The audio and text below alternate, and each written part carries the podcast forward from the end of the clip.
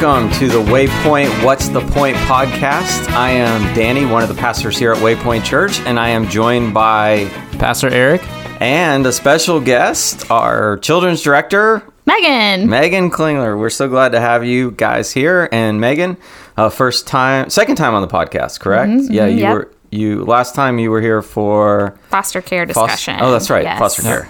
Okay, well, we're so glad to have you. I'm last time you didn't get to share a little of your bio, so tell us a little bit about yourself, Megan. So, as Danny said, I'm the director of children's ministry here at Waypoint. Um, I've been a member of Waypoint since we launched. So, I was part of the launch team and part of Waypoint Kids that whole time. Um, but I spent the last few years, I'm a social worker by degree, and I spent the last few years in the foster care world until October when I started in this position. Okay, wow. Yeah, So- which has been a huge blessing to our yeah, church. yeah, It's we are amazing. grateful So- to have you and grateful that God brought all these experiences and gifts that you had, and that you were there from day one with Waypoint Kids, and now you're guiding and loving and caring for and directing our children's ministry and our children and their parents. So yeah, we're thankful for you. Thank you that God worked out the timing for you to be able to to have this role at Waypoint. Uh, as you're finishing up your first year as children's director, uh, give a few highlights. What has God taught you? And to be honest, in all of church, modern church history, there's never been a time where the children's ministry was closed for a quarantine. Yeah. uh, so it's definitely been unique. But yeah, what are a few highlights and what are some things that God has is teaching you and has taught you? Yeah, so I definitely never saw myself in this role. That's for sure. That was a surprise in and of itself. Um, but this has been a good place for me to do some emotional healing from my last job. Um, but in in this role, especially during coronavirus, I have been forced to really simplify my understanding of Bible stories. So if you're a parent, you're getting a Waypoint Kids guide from me each week to help you um, teach your kids Bible stories. And so in writing those guides, I have to come up with some really simple biblical truths. Like we're talking God provides for his children. Um, really simplify the story and how it connects to Christ. And so before, I mean, sure, I did that sometimes, but not to the extent that I have to do it now to really understand and help parents um, know how to simply teach their children. So, um, having to do that has been just really good for me in my walk and unexpected grace of COVID for sure. Wow, it's it's that's awesome. It's amazing you say that. One of my favorite seminary professors would always like he was probably the most popular, one of the most popular, well-known professors at the seminary. But when students would come to him and they'd be like, "What should I do while I'm in seminary? Like, should I work at a mega church or should I do this?" And mm-hmm. everybody had all these big ideas, and he would always say, "Teach children," and they'd be like, "What?"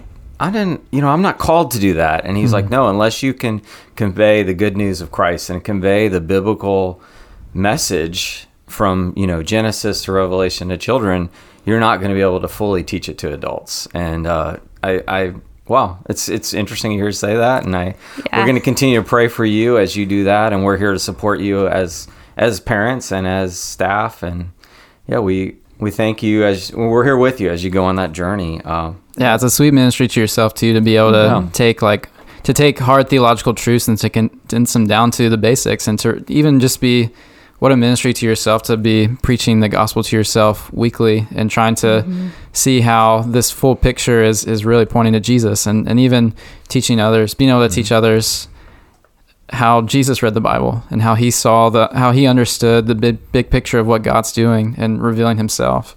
Have So any of the kids awesome. stumped you with the question? Or they have they I don't know. tried? Maybe they've stumped their parents. They I don't know. their Yeah, yeah. I don't know if they haven't tried to here, stump- but- yeah, like this was my outlet. The, the parents are sending the kids to you so that they ask you the questions. but Right. no. I have heard in the Bridge 35 class, our third through fifth grade class, they have asked some really good questions Okay. about how Jesus is in the whole Bible. So, No, my kids did ask once, did Jesus pass gas?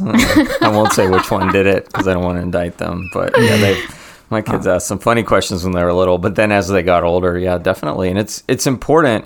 And and one thing we want to stress at, during this podcast as we're walking through how we're learning the Bible and, and learning from the Bible together as Waypoint is that you may not always have the answers. Even us as pastors, sometimes someone's going to ask us a question and we may have a general answer, but we God, you know, some of these things are hard, and Mm-hmm. and seeking Scripture and seeking God's counsel is not always. Oh, there it is. There's the you know two sentence answer.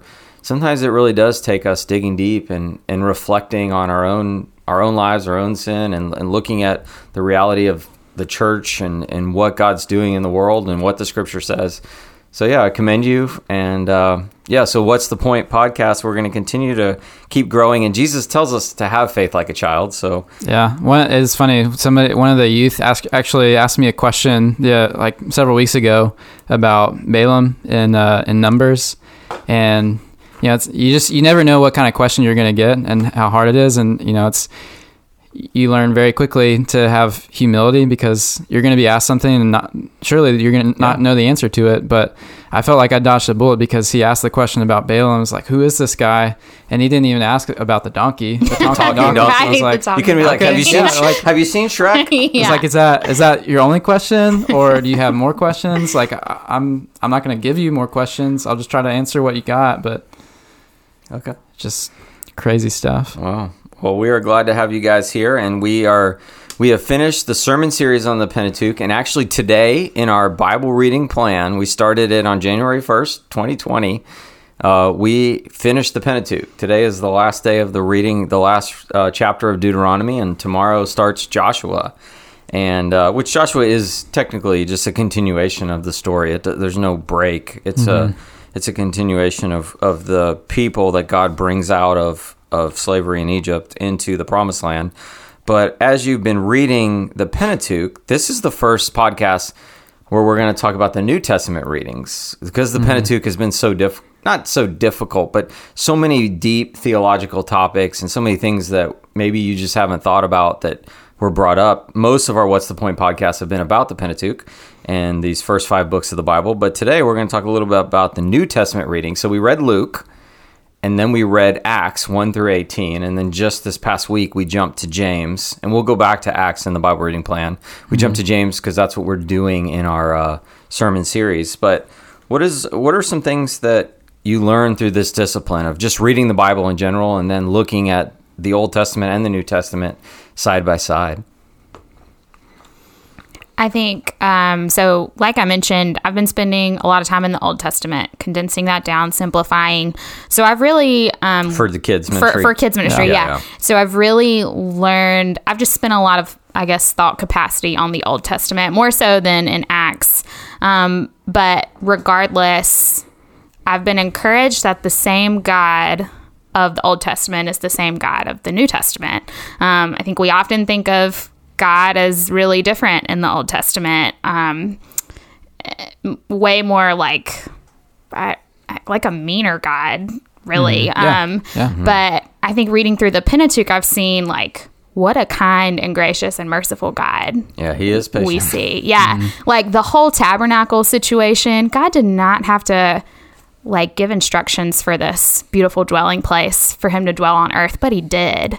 Um, and that was just a, a kindness. Um, and it, that's the same God, the same righteous and merciful God that we see the believers really depending on throughout Acts. Good. Yeah, I think from a practical standpoint, just I mean, for one, it's it's been hard doing the Bible reading plan and, and trying to be in three or four different places at once. Um, of just learning how to try to read all these different books and their different contexts and trying to understand and go deeper. And sometimes, like you're kind of going back and forth between just trying to catch up. So you're reading huge chunks, but then you want to come back and you want to you want to kind of dwell or, or sit in uh, some of the other passages. But I think that one thing that, that I've really been grateful for is just to, to constantly have an eye toward the Gospels and to constantly have an eye on who Jesus is and what he's doing and letting that be a context for even reading the whole entire uh, Bible and, and trying to understand, okay, like how can, how can I see this in light of who Jesus is? How can it like kind of as Megan's talking about, how can, how can I understand the, the fuller scope of, of the Pentateuch and, and what Moses is trying to teach these people and what, what God's doing among this people and establishing them, giving them a, a, land and, and God's presence being among them. And then Jesus being the, the true, like God's giving them all these symbols and all these pictures, all these categories to help them uh, hone in on, on this one person. He's saying this, these these systems and, and these uh, these offices and these these types of people are all pointing to this one Messiah, and and so to kind of have that in view constantly and, and those things in tension, it it's definitely uh, trying to, to figure out how to balance all of that, but it's also been something that like I've it's been a challenge that I've enjoyed trying to tackle. Awesome, and uh, on that note, you know, my kids even when we first came up with the plan you know, they were like, "Oh, we just want to read one thing. It's hard to read two things at the yeah. same time." And and they asked me about it, and I was like, "Well, to be honest, as someone who started many a Bible reading plan, later on, it's nice to just have some New Testament. It's nice to read mm-hmm. Matthew or Mark or Colossians along with, you know, Second Kings or some story about some really bad Israelite king who sins over and over again. So, so to get through the Old Testament is daunting.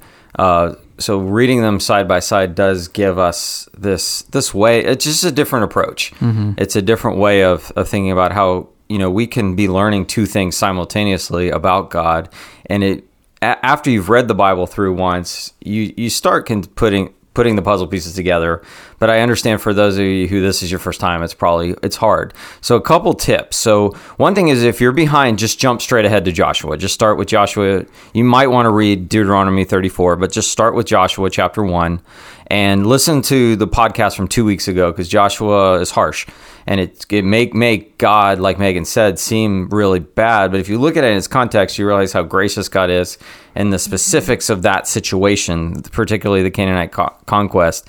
So that's my first thought is is jump to Joshua, but some people may need to read Joshua for like three days in a row, read the Old Testament part, and then read the New Testament for two days. That's okay. Some people like, you know, reading them both at the same time. Some people do one in the morning, one in the evening. Uh, some people like maybe the Old Testament you got to do every day because it's the chapters are longer, but the New Testament reading you can you know reflect on later and then there's a psalm and a proverb reading uh, every couple of days so just whatever works for you uh, do it if, if one week you read the old testament you read two weeks worth and then the next week you read two weeks worth of the new testament and psalms and proverbs that's okay the main goal is in two years we'll have read the entire bible yeah. and we'll have preached through key parts of the bible and then in 10 years this is cool waypoint after about 10 years of waypoint existing we will have preached through almost every book of the Bible, all the wow. major parts yeah. of the Bible. So some of you may not even know that that's kind of the trajectory we're on. But uh, Waypoint was started by with Acts, like going through Acts, and we'll finish. Uh, and after 10 years, we'll finish covering every book of the Bible. So um, awesome. look forward to that. And today, we're looking at Acts 15. And why are we looking at Acts 15? Well, partly because we just finished reading Acts and the Bible reading plan, but also at our staff meeting, our Waypoint uh, staff meeting, uh, Lawrence asked different staff each week to lead the devotional. And last week, uh, Megan had the devotional, and she could have picked anything. She could have done a you know a, a poem or a passage from Scripture. We, the devotionals vary. It could be a song. Um, but she chose to look at the Jerusalem Council letter that they wrote from Acts chapter 15. So, Megan, why did you choose that uh, to share with us? And uh, yeah, just share a little bit about why you chose that passage.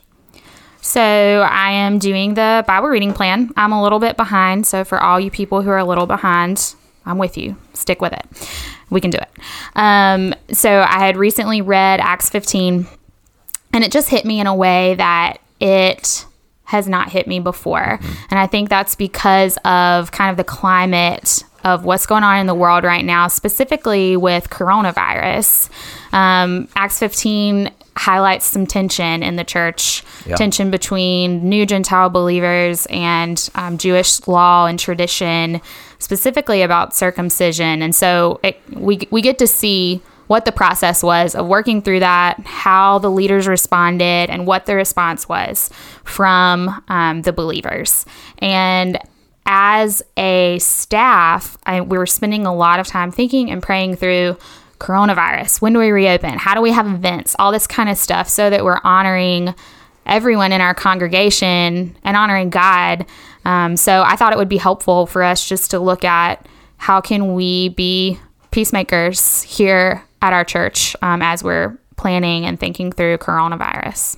Wow, that's good. And it was probably one of the best. We've had many great discussions Yeah, as pretty a staff, lively. but this was. I wish we would have. I would have just hit record. that could have been the the podcast last week. I might start recording our staff devotions just in Mm-hmm. case some of them are you know could become a podcast, just so you so the Waypoint people can just hear how you know sometimes we're just.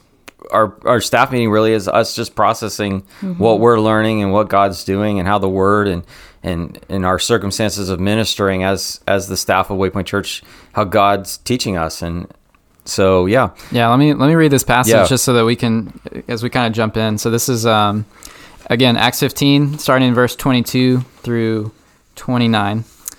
Says so. This is the council's letter to to Gentile believers. Then the apostles and elders with the whole church decided to choose some of their own men and send them to Antioch with Paul and Barnabas. They chose Judas, called Barsabbas, and Silas, men who were leaders among the believers. With them they sent the following letter The apostles and elders, your brothers, to the Gentile believers in Antioch, Syria, and Cilicia.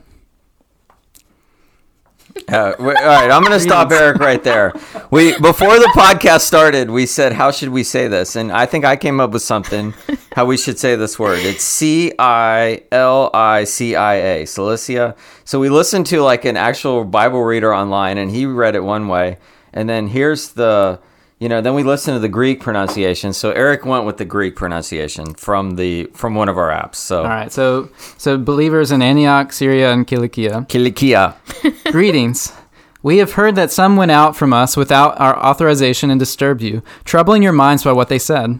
So we all agreed to choose some men and send them to you with our dear friends Barnabas and Paul, men who have risked their lives for the name of our Lord Jesus Christ.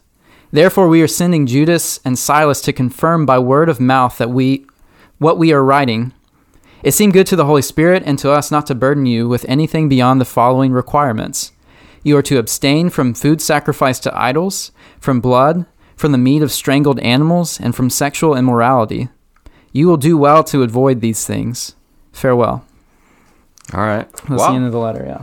So that's a very short letter, and the context right before it, uh, Acts 15, starts off that there's this sharp disagreement between some believers, uh, and Paul and Barnabas get word of it, and they're appointed to go to Jerusalem to to kind of deal with this issue. And the, and the issue is that some of the believers who belong to the party of the Pharisees, so this is saying that after the new the, church is birthed, uh, many people become uh, believers, even Pharisees. And Jesus is very harsh toward the Pharisees, but many Pharisees become believers. And uh, but they say this statement: the Gentiles must be circumcised and are, are required to keep the law of Moses.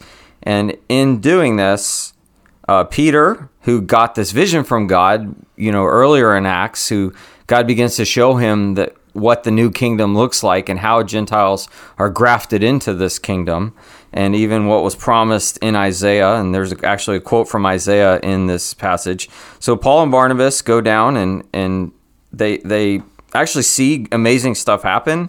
Uh, they see the Spirit move, and they see more people come to Christ, but they they have to come up with something to send to the Gentile believers that, and also that the Pharisees, these former Pharisee believers, these Jewish believers, these traditional Jewish believers with this high tradition. And think about it: the closer you are to Jerusalem, the more you're going to follow the tradition. I'm sure the the the Jews who had you know lived three, 400, 500 miles from Jerusalem, whose families were in this Greco-Roman world, probably they they wouldn't have they would have been around so many Greco-Roman people and other other ethnic people that they might have it might have been a little easier for them. But the closer you get to Jerusalem, it's much harder to grasp this. So then we get this letter, and it's it's fascinating. So, what are some of your thoughts on the letter, Megan, even or or Eric? You know, as as we process this, like yeah, just in its context, like why? Did, what do you? What are some things that we can observe from this letter? Um, I thought it was really like what hit me first was that it's really empathetic to what the Gentile believers were going through and what they were feeling. Um, And a lot of this letter is about like healing this situation, not these are the rules and how to follow it. Not who, mm-hmm. who's right or who's Yeah, wrong. yeah, It's more yeah. about yeah. Yeah. So it's, I mean, it's mostly that. And then it comes down to a very simple explanation of, hey, here's the rule. Mm-hmm. Yeah, and even I mean, this isn't necessarily the content of the letter per se, but but even just the way that the these leaders, these apostles and elders chose to show leadership in this situation, how they chose to handle it. Not only did they write a letter, but then they also sent people who would would, would approve it or, or show give give credibility to what they're sending to say yes. Not only like they could have just sent the letter, um, I, that that would have been enough. But but to actually then to have people there who can even uh, interpret the letter for them, who can speak on it, who can you know they can dialogue, they can ask questions for if they maybe they if they don't if they lack understanding about it, mm-hmm. they're they're there to to to show the care that they have for them and, and to show the love to, to uh, and I imagine, I mean, that it was very encouraging to hear that. I mean, just to have this mm-hmm. struggle that, that was put before them, and then to have these leaders who have sought the Lord for counsel, and to mm-hmm. come back and, and to show, okay, here's here's what we think the Spirit is leading us to do, and it seems good to us. So empathy is one thing Megan brought up, and then you're bringing up like the leaders take it seriously and they pray about it and they mm-hmm. they deal with it. And Paul was a Pharisee too. I think Right. we we mm-hmm. forget that at this point of the story because he's Paul. You know, he's the guy who wrote Romans. He's the guy who wrote Galatians and Colossians and Ephesians. So we forget sometimes that he was just as Jewish, and God, you know, through his experience of of God, you know, co- Jesus coming to him on the road to Damascus and the transformation, and as he's the apostle, so it, it is amazing in redemptive history that God chooses a Pharisee to mm-hmm. bring the gospel to the Gentiles. It would, it would have been easier for him to pick someone who maybe like a Timothy or somebody who grew up in kind of maybe a hybrid family, you know, mm-hmm. like there was some Jewishness in his family, but there was also some Greco-Roman stuff. You- You'd think that God would raise up the guy who could relate to both both cultures. Now, Paul did grow up in a Greco-Roman city uh, before he becomes a Pharisee. Uh, his, I mean, that's, his that's birth one, city. One of the things that I love about the way God does things sometimes Yeah. is that it, it's so very opposite of how humanity would think to do things. Yeah. That it, it, there's no other explanation other than it must be God doing work here. Even even each character in this thing. So Barnabas is obviously one of the older key leaders. Then you have Paul, a former Pharisee. Then you have Peter, who Jesus appoints to be the leader of the movement the moment he meets him. He changes his name from Simon to Peter. But John's the more stable guy anyway. So John mm-hmm. probably should have been, you know, on paper, John's the better leader. Mm-hmm. I mean, Jesus allows both of them to lead, but he he he appoints Peter. Then you have James, who's mm-hmm. mentioned here. James is the half brother of Jesus, Right. who during Jesus' earthly ministry doesn't even acknowledge Jesus as the Messiah. Right. Like so, you- so you, you see all these things that God is doing here, and then I love that in in chapter in chapter fifteen, verse sixteen, um, they quote Isaiah, and they say, "After this, I will return and rebuild David's fallen tents, its ruins, and I will rebuild and I will restore it, and the and the rest of mankind will seek the Lord." Even all the Gentiles who bear my name, says the Lord, will do these things and these are things that they had known for a long time from a long time ago. So what uh, paul and barnabas and james are doing is they're bringing them back. They're saying you want to bring them back to moses and we want to bring them back to moses too. But let's look at what isaiah says the prophet that moses promised and ultimately jesus is the final prophet. Let's look at what it means. There there's something that was already in our scripture that's going to say that when the Gentiles come to us, God is going to give us a way and show us. And Jesus does that. So they're I love how they're just tying it all together. But then they bring up these these three restrictions. So Megan, I don't know if you have any thoughts or when you're thinking about us and our like why what about why why these three restrictions? It says instead of saying you have to be circumcised to to be a Christian, which is a cultural and religious mandate, uh, they, they say you don't have to be. Now, baptism, we as most most Christians today believe that baptism replaces circumcision, and that's why we we are baptized into Christ. And there's mm-hmm. there's a similar ritual where we're joining the covenant community. But there's these three things, and it's it's saying abstain from food, food sacrificed to idols, from blood, or four things from the meat of strangled animals, and from sexual immorality. So when you read this, you, you know what did what did you think when you first saw this, and maybe what do, what do you think of this in light of you know its original context? Any thoughts? Well, well, when I read through this, I didn't really spend a lot of time thinking about these specific things, if I'm being honest. So you were Um, focused more on the empathy and like Yeah. the, tone of the letter. And then when you came to staff meeting, I brought in all the theology Yeah. of like, Yeah. wow, look at this and this and this. Yeah, yeah. Yeah. So it's, 'Cause it's I- good. I'm sure you read through that and you're like, well, I'm probably not going to do those things anyway. So that seems like Right, it seems right, right. reasonable. It's like, so no, you don't eat rare steaks. Uh, I'm just kidding. Yeah. I don't like rare steak, actually. There you Medium go. See, all you're the following the Drew. Megan follows the Jerusalem Council. Lawrence does That's- not. that's he not eats that steaks that That's are not what rare. that means. It says blood. Come Oh, on. Okay, that's so not what that is in the steak. So, so you, so for you, what uh, other than the empathy, was there anything else that you were just like, wow, like this, this just really sticks out? Um, yeah, I mean, I think overall, this goes along with empathy, but with humility also, which I think there's a lot yes, of humility here. Um, and even before the letter, like it talks about how they spent a lot of time talking about this and seeking God, um, which takes humility in and of itself, you know, Mm-hmm. not to just come down with a decree on your own. Yeah. Um, but it really, to me, felt like an act of peacemaking rather than peacekeeping, Mm-hmm. um, which Can I put that on Twitter? go for it. Um, you didn't get Wait. that from Tim Keller or something. Normally, when when me or Lawrence or Eric get something, sometimes we're reading it for someone else, so we can't we mm. can't claim it. But we mm, can, right, right. Yeah, I mean, scripture tells us, blessed are the peacemakers. And it's just good to think through what's peacemaking versus peacekeeping in my own life, in your context. Um, so that's yeah, kind of where my could you flesh went. that out? Like, can we flesh that out a little more? Of like, what's the difference between peacemaking versus pe- peacekeeping? Yeah, I mean, I am someone who hates conflict. Uh-huh. Like for my Enneagram people out there, I'm an Enneagram nine. Basically, I live to avoid conflict. So peacekeeping is my norm. okay. Um, but that's not avoiding always the helpful. situation, avoiding Yeah. You don't want to rock the boat. Right. I Yeah. don't want to rock the boat. Um, but we need to live in tension. Mm-hmm. Um, I think even when you were talking earlier, Danny, about like, um, gosh, what was it? Maybe about the Old Testament and the New Testament, or even like in Joshua when it, it is challenging to read through. If you're like me and you want to keep the peace, you might just cut that off and be like, ah, that was the Old Testament. But there's a tension there that is really helpful to lean into. Um, but also, in in life with friends, we have to lean into tension, and that It won't us- just go away on its own. Yeah, I mean, no, No. Okay.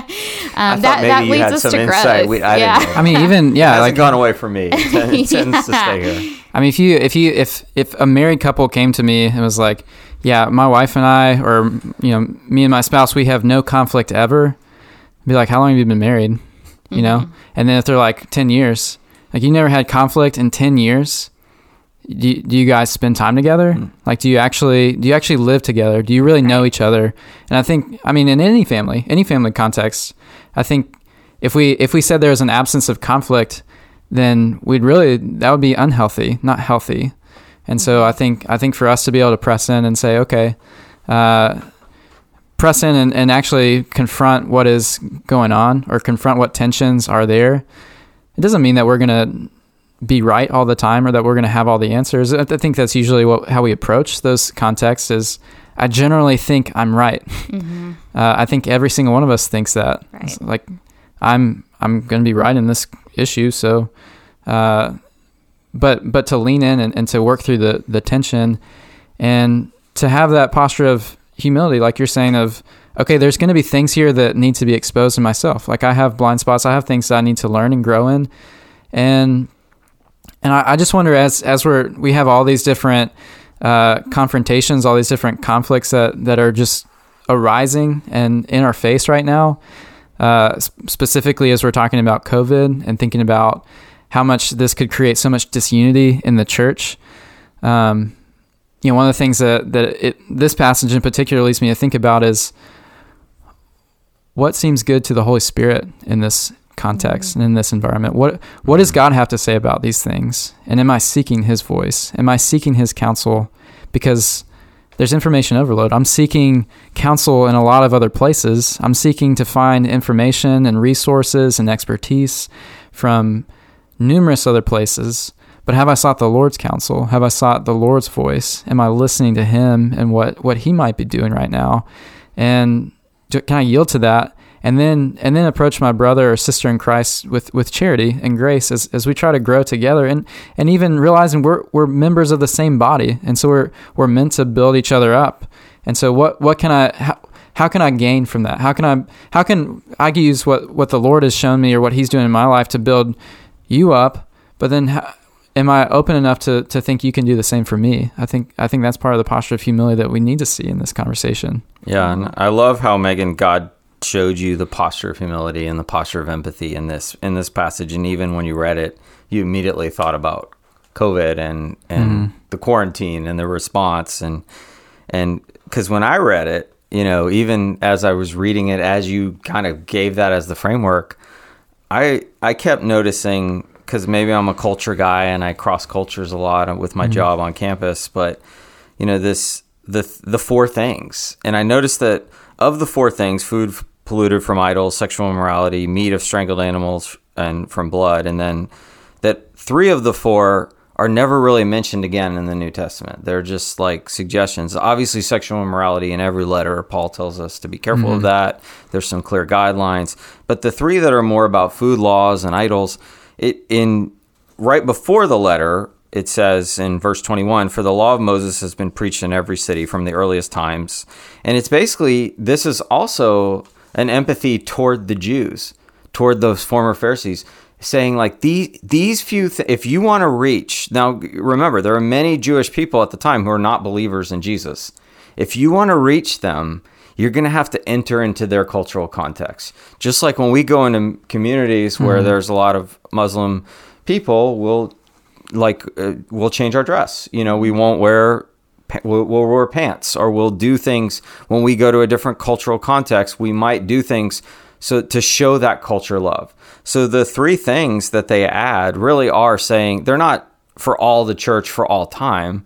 They're for okay, I'm telling the Pharisees that you can totally be a believer without being circumcised. They're to, for some of them, they might struggle with this their whole life, these former Pharisees. Mm-hmm. But you may, as a Greco Roman person or Timothy or some other people, may get over it. But they're going to struggle with this because that to them, that's what that's what it means to be a person of God. But for you, but but for you guys who are the Greco-Roman people that aren't circumcised, that you're entered into the covenant community, I'm just going to ask you to do these few things to show them love. Hmm. Like, don't show up at their house with meat sacrificed from idols because it's just going to be a stumbling block. That's going right. to. there's no way that they're going to want to believe the good news of Jesus mm-hmm. if if you're going to do these things. So so there's a give and take on both sides, and I and I think that there's beauty in that. And what's amazing is is this situation probably the Pharisee, the former Pharisee group thought they were 100% right and that even Paul and Barnabas or whoever was Peter was 100% wrong. But what they did was show that that the way God's kingdom works and the way the kingdom that Jesus built is we're going to have to really seek what is the spirit teaching us and how do we move forward in that. Mm-hmm. So that leads into this COVID situation, coronavirus quarantine. And for those at home, that we are also dealing with the, the racism issue right now, and and I could infuse that into this same passage. We're not going to talk about that in this podcast. We did talk about it in last week's podcast, but when Megan originally brought this up, it was for COVID, and we feel mm-hmm. like this for today's podcast. We're just talking about how do we be Christians who are really divided on this issue, mainly just because we just want to worship God we just want to gather back together. We want to love our neighbor. We want to listen to the experts. We want to be safe. We don't want anyone to get sick. And we want to be able to just live life. So there so we're in this tension. That, that sounds pretty easy, right? Yeah, yeah. so so what are some things that we can learn from this passage that might help us with our present tension? What are some things? Yeah. Yeah, that's a million dollar question, right? So at the end of this podcast, all of you listening, we're going to answer the question. You can listen to this and you'll be fine. and the church will move forward with, with all the answers. No. So not at all. But what are some things? Yeah, like why what what can we glean from this that's going to help us move forward? I think what the what the leaders initially did was discuss and seek the Lord, and so um, that's one thing for sure. And and something we've been doing is discussing with each other at staff meeting, outside of staff meeting, and praying. Like God, what do we do in this situation? Yeah, and and to dovetail on that idea, I think that as as we're looking at Acts 15, um, knowing that they're facing a circumstance, they're faking, facing a dilemma that they genuinely weren't sure what to do about. I mean, it, I think that there's there's benefit in being able to look at, at the, the wealth of church history and to see the many different complex issues that they've dealt with before. But in this situation, we don't really have that luxury. I mean, I guess we mm-hmm. could. That, I mean, that's one of the things that I've thought about Look at is the like flu of 100, 18, 100 years ago. What did they do? 1918, Like, what did How the did they church do kids ministry? Right. Yeah, how did they do kids 1819? ministry during the? like yeah. I've I've wondered that, but it takes time to find that resource or resources and reading. That's a whole thing, right? But did they have VBS or not? In, eight, in eighteen, in the summer of eighteen nineteen, did they? I think they did called it leisure Bible school. Okay. I don't know if they called it vacation Bible school. Um, but I think I think that you know seeking seeking the counsel of the Lord, but but also they they came to a resolution. They came eventually they came out of that, and the church was able to grow from that, Mm-hmm. and it, and it benefited. A, a number of people through that, like it, it benefited those involved, and so I think there's even even before that, there's reason for us to trust God to move. There's reason for us to trust God, God's Spirit to to guide us and to lead us through this. Um, and so we should seek His counsel. I think we should have confidence in Him. I think we should have confidence in knowing that that He can lead us through this circumstance, and that even in the midst of all the the trials that that we're facing right now, and I mean very real. I mean, th- these things have hit very close to home. Some of the people who, I mean, we, many of us know people directly or indirectly who, uh, who have struggled because of the coronavirus. They've they've had it, or they know people they've lost loved ones, or we know people who have lost loved ones through this, and and so it is a very real and and challenging emotional thing, and we don't want to. Obviously, we're not taking it lightly, and we wouldn't we wouldn't want to just take it lightly. And they didn't take this situation lightly. No. Um, and so just learning how to uh, seek the Lord, but, but then be present with the people. And, and what does that look like for us today? What does it look like for us to be present with our people and just, just to, to hear and, and to, to, um, to talk with one another, if that has to be through Zoom or if it can be in person, social distancing, wearing face masks, then so be it. But, but I think that too is im- important is just being able to to know what's going on in, in the different people and in the life of our, our church body and um and to not not be so quick to to force opinions i'm not i'm not saying that people are doing that but not be quick to force your own opinion but be quick to hear and, and know and understand and, and love and, and speak uh, generously toward one another to, to be charitable toward each other and how we're we're thinking through this rather than thinking you're not thinking like I am, you're an idiot. You know? Yeah, and Um, even though people won't say that, that's that's where our sinful heart will go. Right. That's When- that's when the it- posture it's of our spirit. Yeah. When it's a dis- divisive issue, and we feel strongly about something, it, it, it like these Pharisees felt very strongly about this, Yeah. and and it seems right. Like the law of Moses is is the most important thing, and Jesus says, you know, like every word is true. Like it's not like Jesus says, throw away your Old Testaments. We're starting over. Like Jesus and all their teaching is from the Old Testament. In in Acts chapter seven, Stephen basically tells the gospel by reciting the whole account of Moses. Like mm-hmm. I mean, he goes in. It's this extremely long detail, like saying that the gospel of Jesus goes back to Moses and the covenant God makes with Abraham. So they were right in that. And I love right after they, they bring this question, it says in verse 6 the apostles and elders met to consider this question. After much discussion, Peter got up and addressed the crowd. So Peter's the one who had the hardest time with it initially. And if you read Galatians 2, Peter still struggles with this after this and he Yeah. shows favor to Jewish believers, and Paul actually addresses and confronts Peter. The leader of the church gets mm-hmm. confronted. Sometimes people like to say, if we could just go back to like the early church, everything would be okay. Like that's the problem. We're not like them. And I'd be like, we're just like them. They struggled. They had disagreements and they had to trust the Spirit. And they actually, Peter was wrong mm-hmm. in this thing. And, and God had to teach him through that. But Peter's the one who stands up here. Yeah, so I, I like what you're saying, Eric, that it's even if we have a strong opinion, when we come to the table with brothers and sisters, we're going to have to just really listen, be humble, acknowledge that for some reason they have a different opinion than us, and God is God loves them too, and they're seeking God and they're reading the scriptures. Um, yeah. Any final thoughts on this? As yeah, this is this is good stuff.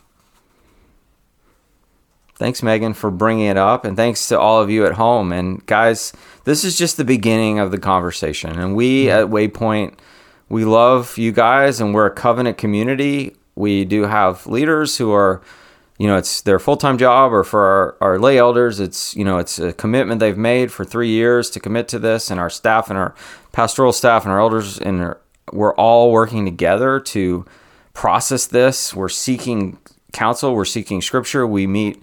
We talk to our small group leaders. We Lawrence and and the other staff. We just try to meet with as many people as possible. We're listening, but at the same time, we have to just kind of take it all in and ask God. Okay, God, what do you? What are Spirit? What are you leading us to do moving forward? And you may disagree with our decision, or you may disagree with part of our decision, and we're asking you to trust us. But keep the dialogue alive, and let's let's be a people that advance the kingdom of God like they did in Acts, even when they came to this. This could have been the split. This could have been a disaster. But no, because the Spirit was working in them and they all were humble and they all showed empathy toward each other and they yielded to the Spirit, God actually uses this to spread the kingdom to more and more people. And Acts continues, you know, and you, you the gospel goes out. The gospel doesn't like the church doesn't divide here and it turns into a big mess. But through this, God really continues to use every person that was at that council. Mm-hmm. And I wonder how those Pharisees were changed, those former Pharisees were changed. And I wonder how those guys who were Greco Roman people who are like, wow, the gospel is for us and it, it, mm-hmm. it can relate directly to me, Yeah. like as is. I don't have to become culturally Jewish to get the gospel, mm-hmm. I can get it directly. And they're even using my Greek language for their letters. Hmm. That's cool. Yeah. You know, even though, so they're, they're compromising for me mm-hmm. so I can compromise for them. They're submitting to me. They're showing me love. I can show them love. So this is the really the beginning of how different people who disagree, different ethnic groups, all these people can fit together. So Yeah, praise God. Praise Yeah. God that He's not not done with us. Yeah. That, that we we're not we're not anything close to what being perfect would look like. I mean, we have we have so far to go, right? as but individuals, but as small groups, as a church, but just because we see disagreements um, before us now doesn't mean that God's done with us. Like he he's still working. He and he's bringing he's making his church beautiful, and so we can trust him in that. He Jesus is invested in in the body of Christ.